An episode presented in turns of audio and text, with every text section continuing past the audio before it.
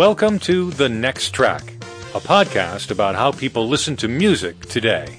I'm Doug Adams. And I'm Kirk McElhearn.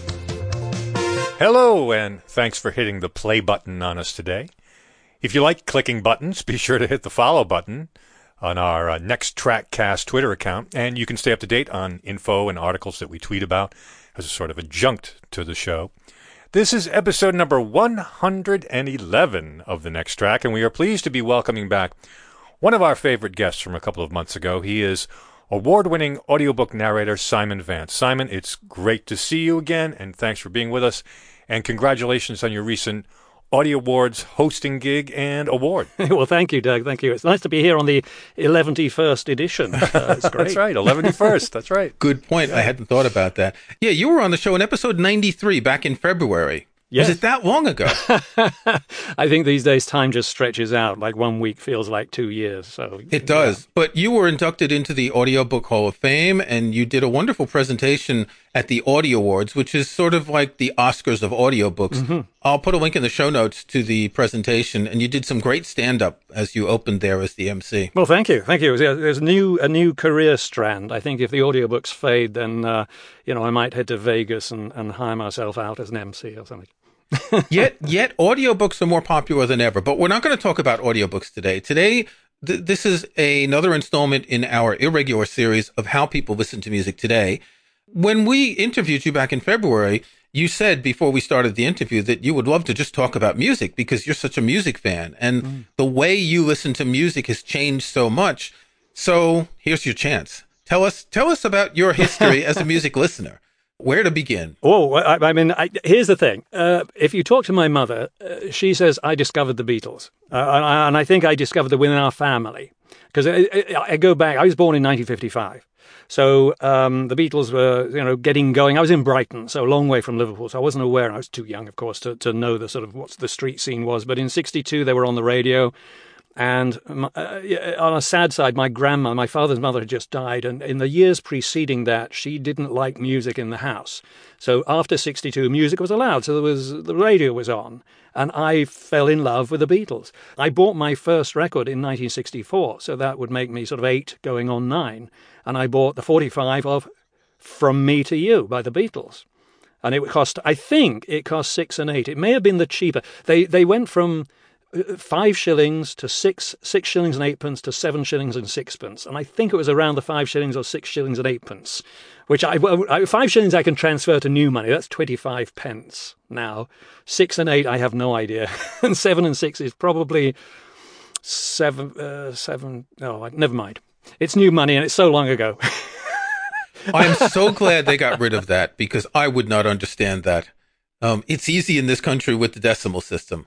But it's interesting that a lot of people do remember the first record they buy, the same as they remember their first kiss. For, for people who are real music lovers, it is that sort of moment where you lose your musical virginity and all of a sudden you own some music. It was amazing. Yes, that, that sense of having having something, and and of course it was the only one I had, and and you, you you play it endlessly, so it's in your head constantly. I had that same experience later on, and, and you know maybe we can get to that. But I when I went to university, I took uh, two cassettes with me for my first term in 1974, and I just would turn them over and over and over. So for the first you know two months or so at university, I, I have these particular tunes going through my head. So when I left New York to spend a year in France, that ended up being 28 years. In 1984, I had a Walkman or an Aiwa portable cassette player, and I brought about a dozen cassettes with me, which, you know, wasn't really a lot compared to all the music that I had at the time.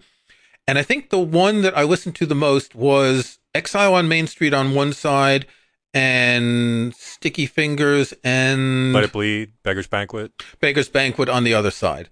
And I was hitchhiking around France and I would never take more than two or three cassettes with me. And I must have listened to that a hundred times in that year. To, to the point where I find it hard to listen to it anymore because it's just so familiar. Takes you right back. Well, I've listened. I, I tell you what they were. There was um, one was Paul Simon's uh, solo album, which had Mother and Son reunion on it.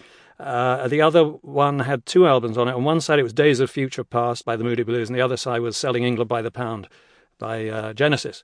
Um, so yeah, those ones. And I was doing civil engineering my first year at university, Leeds University, uh, which I went to primarily because one, one the distance from home, but also live at Leeds had been recorded at the student refectory there in in '71. So it's like a great rock live rock band venue. So I went to Leeds partly for that. That's great that you decided to go to Leeds based on the Who live at Leeds. That's Yeah. uh, one of my favorite albums, if not my very favorite live album. Uh, I'm frequently mentioning it on the show. It's a great record. No, it's an extraordinary album, uh, and and uh, it was a great place. And I went to a, a concert every week my first year there. But yeah, I was doing civil engineering that first year, 74, 75.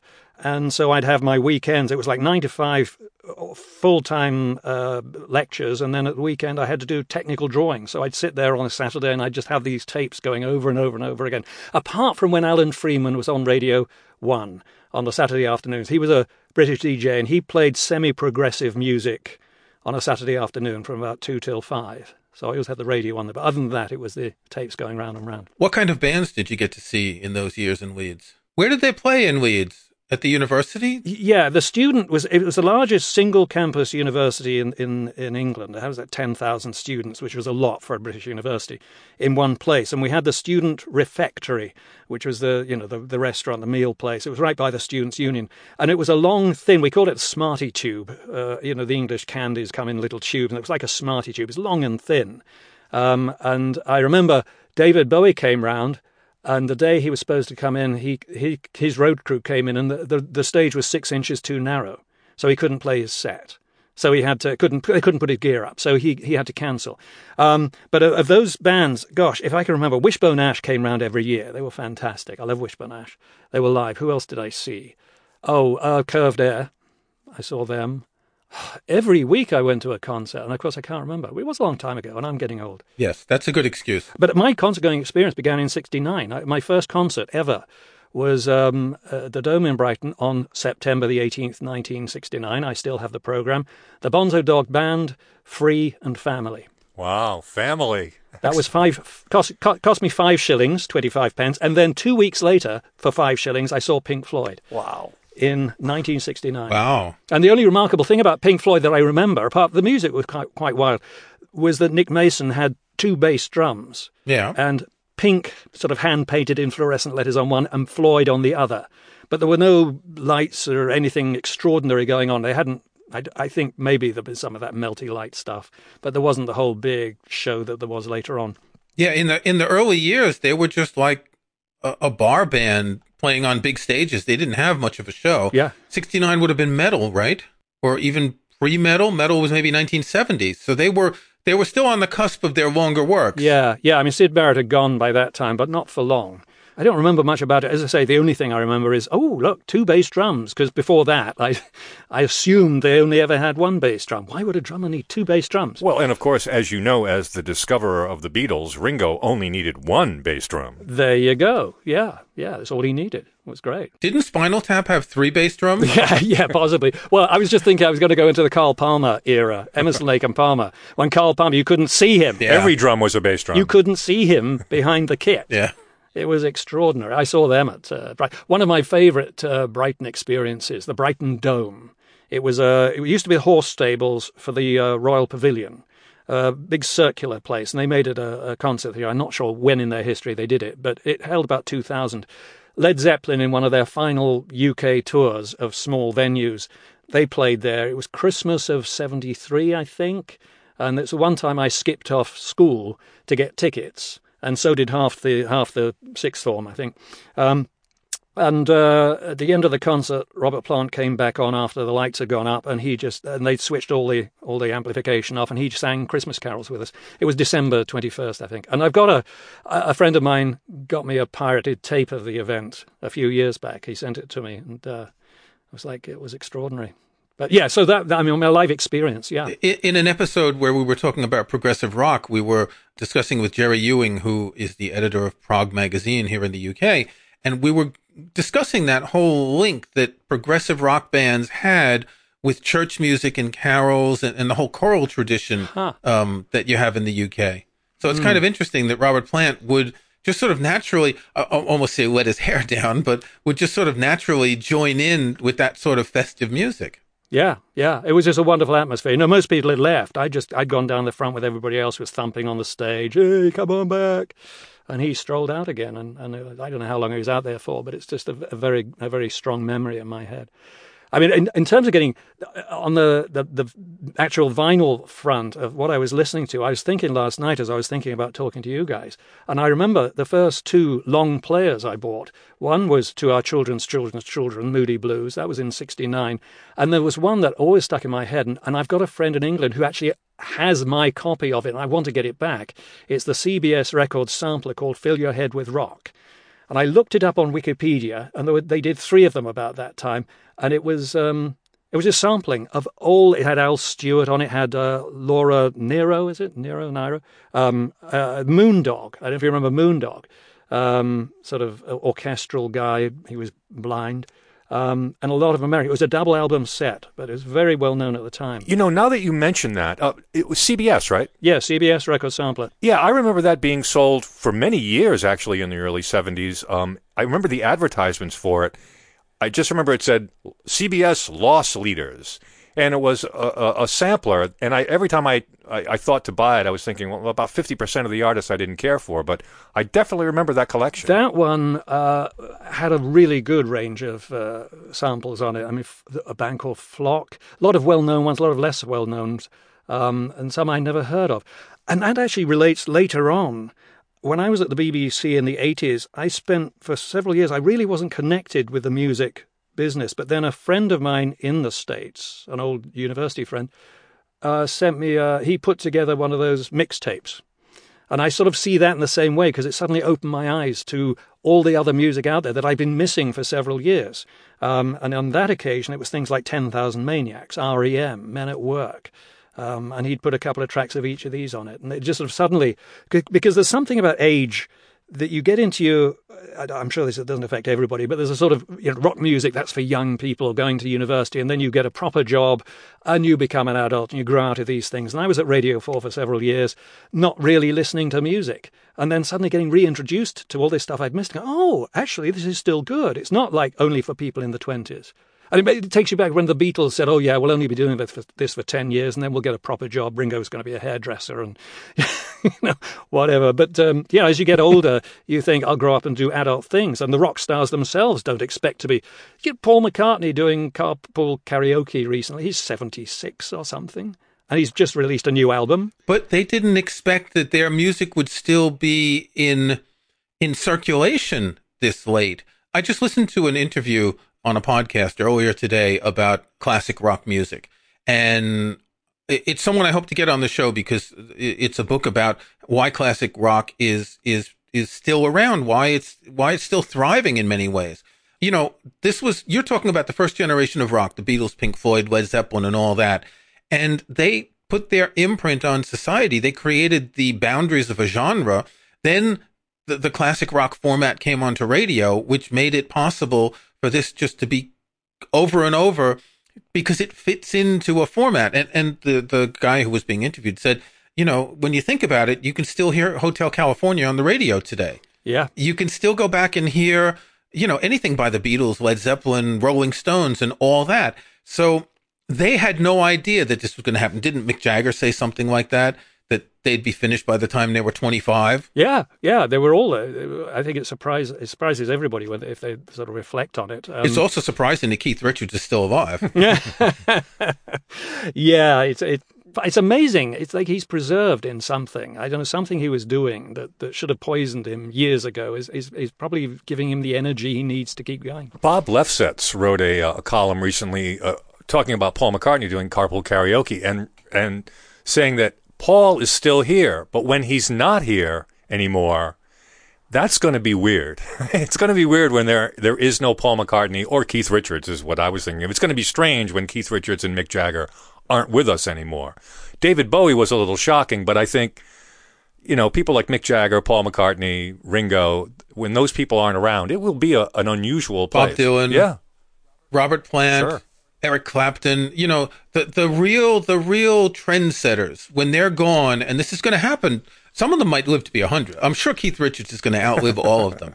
But some of them are going to start dying soon. They're getting to that age, and this is going to be a real shock for, for our generation, at least. Yeah, I'm glad you said that because it, it is our generation, and there are people who uh, was it when Paul McCartney did something with some rapper or something, and people are going, "Who is this Paul McCartney guy?" You know, because there are there are a lot of people who aren't aware of that, and and I wonder about this our connection with music because we were in our teens and whatever when this was happening and it, it's sort of in our DNA. It's so driven down, and music was so you had to go out and buy the L, buy the LP or something, or the only radio station sort of would force feed you with whatever they could put on the air. Um, and these days, not to insult it, it's not all music, but it's sort of music. It's just background. It's so easy to dip in and dip out. I mean, I listen to, you know, these days. I have the stuff I go back to. I got a big King Crimson box set recently. I'm just finding the Steve Wilson remixes of Jethro Tull stuff, which I think is beautiful. I did buy the uh, Sergeant Pepper reissue 5.1 stereo surround and stuff last year and so on.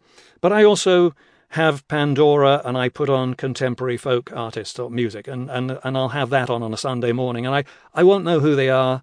I don't connect to any of them. I'm not listening. There's no DJ saying, here's the latest single by so and so, so and so, and you, you name check it and you go, oh, I must go and buy that. It's, it's, it's it's bland in a way. I mean, it's good music because these people are talented musicians, but there's a certain, you don't get that absolute connection with the artist that you used to, unless you really go and work for it. And I don't know how the uh, the youngsters these days do it. Um, I must talk to my son. He's he's a youngster of 28, which means he's lived longer than Jim Morrison and Janis Joplin and. Uh, know, all those people. But well, you, you made an interesting point about that Beatles record. It was the only record you had, and you listened to it over and over. Today, you just go to your Apple Music, Spotify, Pandora, and you just turn on the spigot. So you don't have that connection. We've talked about this countless times about buying music and playing music. You no longer have that connection. Interestingly, my son, who is 27, he's very much into EDM, electronic dance music, but he's also been very influenced by a lot of music that I've played. He loves Brian Eno, Harold Budd. He's really into ambient music. But he's the kind who will go to the websites that, like the, the internet equivalent of the, those rock family trees, this, these people were in this band and they moved over here. And he'll go back and listen to the previous records of the previous bands.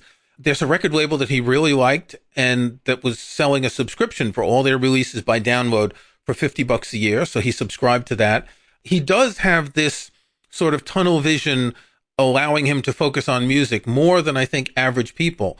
But uh, what, what you say is interesting about the fact that there's no DJ telling you who's singing the songs. If you don't look at your, your, your phone or your stereo to see who it is, you don't have any reason to go look for the music. You know, Doug, you were a DJ and you would give a little bit of yeah trivia about the person, and that trivia would ground them in reality. Right, and it also served to educate your listeners. It's called a sell, front sell and a back sell. You tease what's coming up, and then of course you run down what you just played. Simon, I have this thought experiment I like to throw at people, and um, I'm imagining that in the 70s, when you were a teenager, you didn't listen to a lot of music from the 30s. I did uh, fall in love with Glenn Miller. But I didn't go out and buy anything. My my parents might have had the album in their collection or something like that. But no, you're right. You're right. Sure, you'd you'd hear music incidentally that your parents had, but on the radio you wouldn't hear Glenn Miller mixed in with the Beatles and the Rolling Stones and the Who. Unlike today, where we always hear music from 20, 30, 40 years ago. And I just remember as a teenager, I don't think I would be caught dead listening to you know music that was made before I was born, and yet nowadays we have this huge palette, this huge this huge forest yeah. of, of of musical choices, and it's just so different from the way we listened to music when we grew up. Well, it, it astonished me. I, I was um, in the late eighties. Um, my then wife, uh, some friends of hers came over, and their kids were like 14 or 15. So this is like 1989, 1990. Uh, and I thought, well, what, what, what, what music do you listen to? I said, these kids. And, and they said, well, uh, I like Eric Clapton. I listen to Led Zeppelin. I was like, huh? And that was my first time. I mean, now it's like, okay, I accept that because they've, I understand now that they are people to look to. But back then, I'd gone through that whole period of the mid 70s when punk grew up and anything like Genesis and yes, blah, and then there was the 80s and it was like music sort of came in waves and then it disappeared. Right. And the idea of right. the idea of looking up to Led Zeppelin or Eric Clapton from the past in the way that I guess some people did in the 60s look to, you know, well, like people look to jazz musicians. You know, that I think they've always had a sort of a history. To to me, when I grew up, it seemed like the history it, was not going to be a history. It was going to be these are the Beatles, that was ten years ago. These are this is Zeppelin, that's ten years ago, and we move on the new thing, the new thing, the new thing, the new thing, and now we seem to have settled. Well, especially because from the 60s to the 70s, we went through so many waves of music from the sort of Beatles type pop, from psychedelic music, Pink Floyd, and then the prog rock came in and died out uh, before you could even wear out the records. Punk came in and died out before you could even wear out a pair of jeans. and then things started stabilizing once you got into the 80s. And, and it could be because of things like music videos and MTV that, that gave it the sort of post new romantic period. Music kind of stabilized a lot. And then hip hop came in. But there weren't so many changes after that period. And if you look at music today, it's not the, the, the genres the main genres of music aren't that different from what there was in the 80s. There was a great energy in the 60s and 70s. I mean, you just have to look at how many albums each band produced. They, if they only did one a year, that was terrible. They do at least two albums a year or something like that. And I can remember being shocked in the 80s to realize it had been four years between a Pink Floyd album. Four years? That's ridiculous. Um, because because I was so used to this turnover. Well, technically, Pink Floyd had sort of broken up. So well, there was that. Yes, they they had difficulties, but even even after that, you know, in the early nineties and stuff. But um, when the three of them were were, were still producing, but it, it was still uh, other bands as well. You know, the, the the standard now is a few years. I mean, how often does U2 put an album out? It's three or four years. I mean, the, the Rolling Stones. I mean, I, I guess okay, they're seventies. they're in their seventies, so you've got to give them a little break. But you know, the, it was that energy, and I, I just wonder if that drove that drove the changes because what surprised me as well was the I had this view that they were making money, making vast sums of money. Some people were the managers were making money, record labels maybe making money. I just realized in the in the uh, liner notes for this King Crimson box set I got, The Road to Red, um, Robert Fripp was talking about some of the guys in the band on this 74 tour that they recorded. Every single gig is in this box. They this will be the first time they made any money from it because at the time they got a daily allowance which barely covered expenses, and they saw nothing else. And so many bands at that time weren't making any money. They were being incredibly creative. They loved the music, but there wasn't, apart from the few at the top or the managers and the record labels, there wasn't a lot of money going to the musicians. But it was the energy, the, the, the joy of making the music that I think, uh, you know, fed this. One of my favorite movies about music goes back to that time and shows that joy and energy and creativity. Almost famous. Oh, I love that movie. I, well, I've got a friend who plays a roadie in that, and he, he had a great time, great experience. He's, he'd sit and play uh, guitar with uh, Chris Columbus's. was it wife? Uh, she's in Heart, one of the, the guitarists in Heart. And she, Nancy Wilson. Yeah, he was the guitarist, and uh, he he was playing guitar with her in the back. But I love that that movie. That really captures both, both the experience as a fan, um, loving music, and probably the experience as a musician. I interviewed Peter Frampton some years ago for my first book about the iPod. I got in touch with as many musicians as I could. Most didn't want to talk to me. Obviously, Mick Jagger never even returned my emails. Um, but basically, to talk about, you know, how is the iPod changing music? And he was the, I, I don't know what his role was, but he co-wrote the music that they sang, and he was like a consultant to Cameron Crowe on that movie. And he was talking about, uh, you know, how just the, the, the period was so liberating that they had no worries. Everything was taken care of. And okay, they probably didn't make a lot of money, but they probably put a lot of money up their nose and they probably drank a lot of the money and trashed hotel rooms and they had a great time. And then they all grew up. And obviously that's part of the message of the movie, of course. They all grew up and it's changed. And now the, the ones who were doing well live in villas in the south of France or Andorra or some other tax haven, which of course is the height of um, irony. You know, they were all these bad boys who were talking about changing things, and they go off and live in a tax haven. Terrible, isn't it? I, I think it's a, there is a, there is that sort of cliche, and it's partly true. But I think that the mass of musicians around that time did not make the money. I saw a documentary. I was on a flight, and I caught a documentary about Mick Ronson. You know, who was who was instrumental in a lot of, no pun intended, in a lot of um, a lot of Bowie's work uh, influenced a lot of Bowie's work early on and not didn't really get the recognition for it and, and didn't make a huge amount of money. You know, so uh, you know it's it's extraordinary. But I, am going to make a pitch for another rock movie that I absolutely love. It's called uh, Still Crazy. I love that movie. Bill Nighy plays aging rock star. One of my favorites. I, I was telling Doug about that a few months ago. Doug, did you ever catch it? Oh, I've seen it. It's one of those positive, upbeat British movies. Yeah. I, I think Bill Bill Nighy he always plays the exact same character, but I think his character is just wonderful.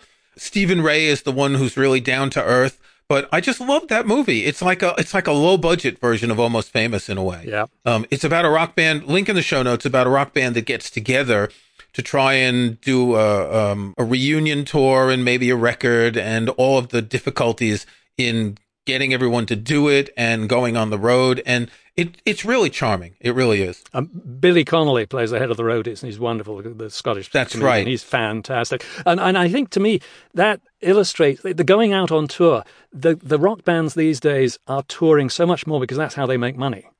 That's why they're doing all these things. You see Jethro Tull out on the road again now, and uh, you know that's that's where the money is uh, because the albums and stuff are not bringing the the money in they used to. Even Bob Dylan does 80 to 100 shows a year and has done now for 30 years. He's never stopped. I mean, he just does. It's it's the uh, the never ending tour. I think. yeah, that's what it. they call it. So let's talk a little bit technical because you're talking to us over Skype and we're we have the video on, so we can see that you're in your home studio. So you're clearly a man who masters recording equipment.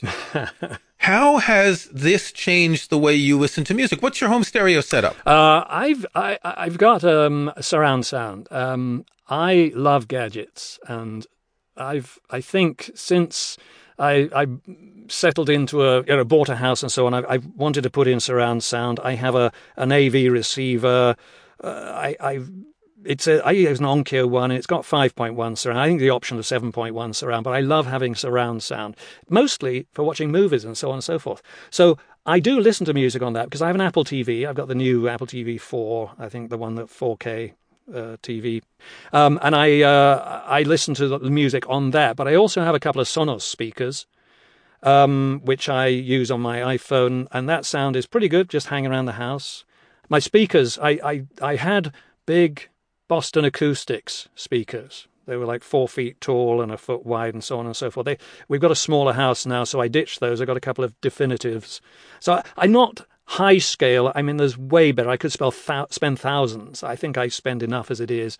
Um, it's good enough for me.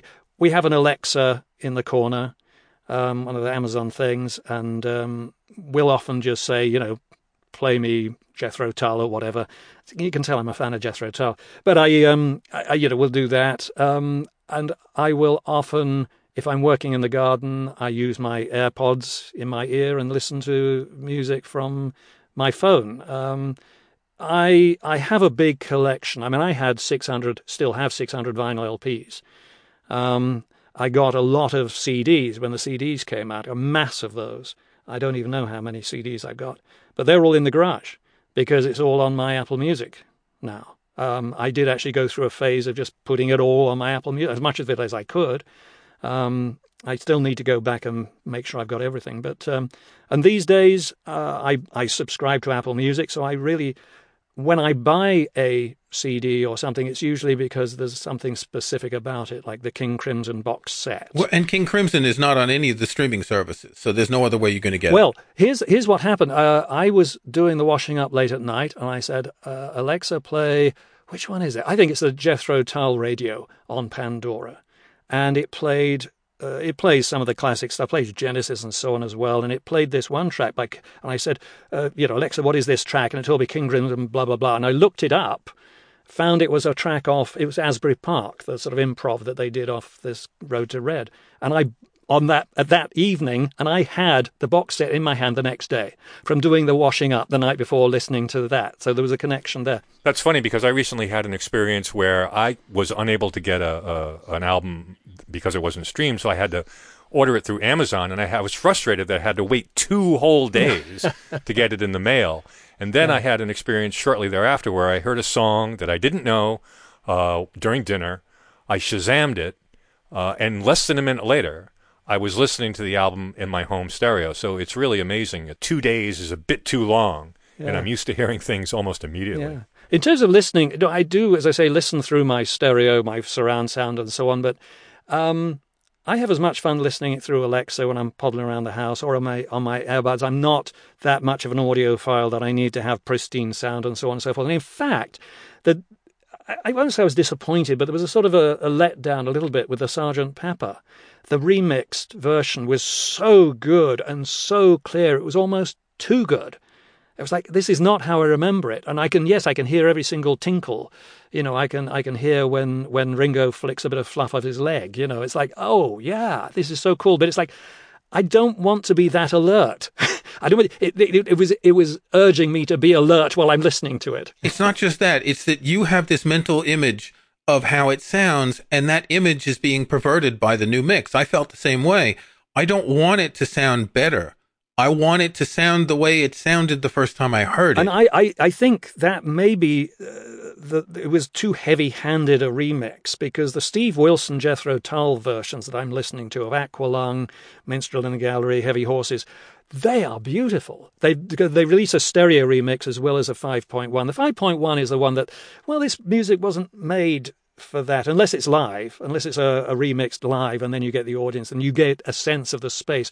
But the studio albums are stereo at at the most. The first albums I bought were mono. I mean, I had Beatles Oldies but Goldies in mono. The Beatles White album was was was mono that I got. But um, yeah, the 5.1 is is too demanding. But the stereo, the Steve Wilson, as I say, of the Jethro Tull, does a brilliant job. He he's he works very authentically with the original tapes and, and tries to he just clarifies things just enough, but tries to use the same style of, uh, of, of, mixing panels and stuff in, in a in a digital way that they used then, but just to clean it up. Whereas I think the Sergeant Pepper was was too too too much. Well, it was also a copyright release, so they could copyright a new version of it. Um, because it was running out in Europe. It was the 50 years that it was running out in Europe, ah. 67 to 2017. So that's one of the reasons. Um, okay. Um, it's like CBS yeah. re-recorded Glenn Gould's Goldberg Variations from what was it, 1959 or whatever, 55, and they did this thing where they programmed a, a piano to play it, and they apparently programmed it to play it exactly like him, and they were trying to sell this as being, you know, a better sounding version of Glenn Gould's Goldberg Variations because theoretically the dynamics were the same and, and the and the and the tempo and everything was exactly the same, but it was just you know record companies trying to take us for a ride again. It's funny you mentioned surround sound, that there are a couple of bands that did play music live in surround sound, Pink Floyd notably. The only time I saw Pink Floyd was when they did The Wall. And I remember I saw them at the Nassau Coliseum and I was sitting relatively far back, but there were speakers on the stage and then all the way at the top of the arena on the front right and left and on the back right and left. And there are bits, you know, you hear it in, in Dark Side of the Moon, the bits going left and right. Well, they were going in circles when they were in a venue when, where they could have all those speakers. Well, I, I've seen Pink Floyd many, many times. I saw them do the wall twice, the summer 1980 and, uh, or, and, and, the summer 1981 when they remounted it so Alan Parker could see it again. But I do remember them talking at the time when they did the wall at Earl's Court in London and they put big uh, um, uh, woofers underneath all the seats all the way round. Yeah. Um, and that was uh, unheard of at the time. Um, and it really made a huge difference. And Earl's Court is that venue that's perfectly round, right? No, no, it's actually a, a big stage. Uh, it's a rectangular space, Earl's Court. Uh, Which yeah. is the one that they do the proms in. Oh, that's, that's the Royal Albert Hall. Royal Albert Hall. That one is perfectly round. Yeah. I went to see Eric Clapton every year he was there, and one year I saw him four times with his different his six piece band, his twelve piece band, his orchestra, and his little blues four. He'd he'd do that album twenty four nights. Is is uh, he'd do six nights of one, six nights of the other, six nights of that. I I got tickets for all of it. That was uh, that was at the Royal Albert Hall. He He's wonderful. In fact, one of the just just go back to '68 when Cream did their final concert. There's a TV show they did called uh, Omnibus on BBC Two, and I got my tape recorder, which my father had given me a year or two before, and I hung the microphone in front of the of the speaker. Um, you know, black and white TV. I hung the microphone in front of it, and I recorded this on on a seven inch reel. And you can get the I've got the DVD now of that program, and that takes me back because they, they interviewed each of the the band members and they had Eric Clapton saying, yeah, this is how I get the Wailing Woman sound. And they said, and I'd play that over and over again on my tape to try and play it on the guitar. But um, that was just a, a memory. I used to do that. That's a really music geeky thing to do. Oh, I remember when I was a kid, they ran uh, Gimme Shelter on television for the first time.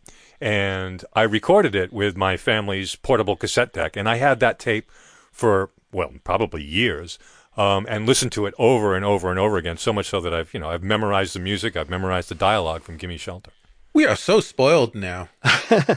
we are. Um, you know, and, and, and, right these days, I've been out and I've bought vinyl. I was interested to hear your guy the other week um, talking about uh, the guy who produces records and, and, talking about vinyl runs and stuff like that. It was fascinating. I was Andy Doe. Yeah, link in the show notes to that episode. astonished to find that uh, people buy vinyl now to to put the covers up on the wall. I was like, what, what, what? you know, I mean, it's not to do that. I mean, it's it's fun to look at the cover and so on. I love that, but it's no. I got mine all lined up underneath the record player. But um, I've I've got a. I spent a bit of money on a turntable a year or so ago, and I'm I tried buying new vinyl, but it's it's just it's not the same. I use it to listen to all my old records on. Um, I bought a few things. I bought Blackstar when Bowie died. I got Adele because somebody said, "Oh, you got to hear the bass on this when you're on the vinyl. It's fantastic." And I thought, eh, "It's okay," you know. um, and I got a couple of other things. Oh, I got some blues. I went back and got some uh, Miles Davis and stuff, just because I thought I should have some in my collection. It was really rather pleasant, and I do like putting albums on, but it's sort of like somebody said when the CDs came out about Pink Floyd, um, Pink Floyd wasn't was was not was made for the CD because you didn't like to come back from the edge of the universe, you know, halfway through Dark Side of the Moon to turn the album over. You wanted to stay there. It, it, it's interesting. I was interested. You talked about the the thing on Apple, whatever that you'd done to to make it cut the album at a certain point when you're listening to it. So you, you had to get up and physically press the button. I thought, no, I don't know about that. Yeah, that's the AppleScript I wrote called Side Splitter. It makes you work to listen to music. You know, I don't listen to a lot of vinyl these days. It's it's it's mostly streaming, and occasionally I will go down a rabbit hole. I think you talked about this one time where you listen to stuff and you go, "Oh, I wonder what happened to them." I mean, I went back over Van der Graaf Generator. I uh, oh, Caravan from the late '60s, early '70s um, and things like, of course, Family. I mentioned the first concert I went to, they played at.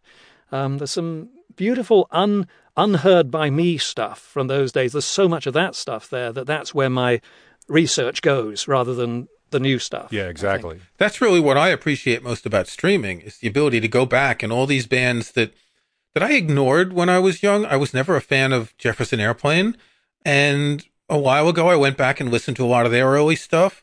I was never really a fan of Moody Blues. Never really grabbed me. I had one of their albums and I listened to it a lot. Probably Days of Future Passed, but I never really listened to a lot of their stuff. And and you know sometimes there was a band you you there was the one album that they were known for, and you owned that album because everyone did, and you missed all the rest. And streaming gives you that opportunity to go back and check out what you missed back then. It is very nostalgic in a way, but th- there is stuff back there that's worth delving into the same way that you might go read all the works of a favorite author or something. Yeah. yeah.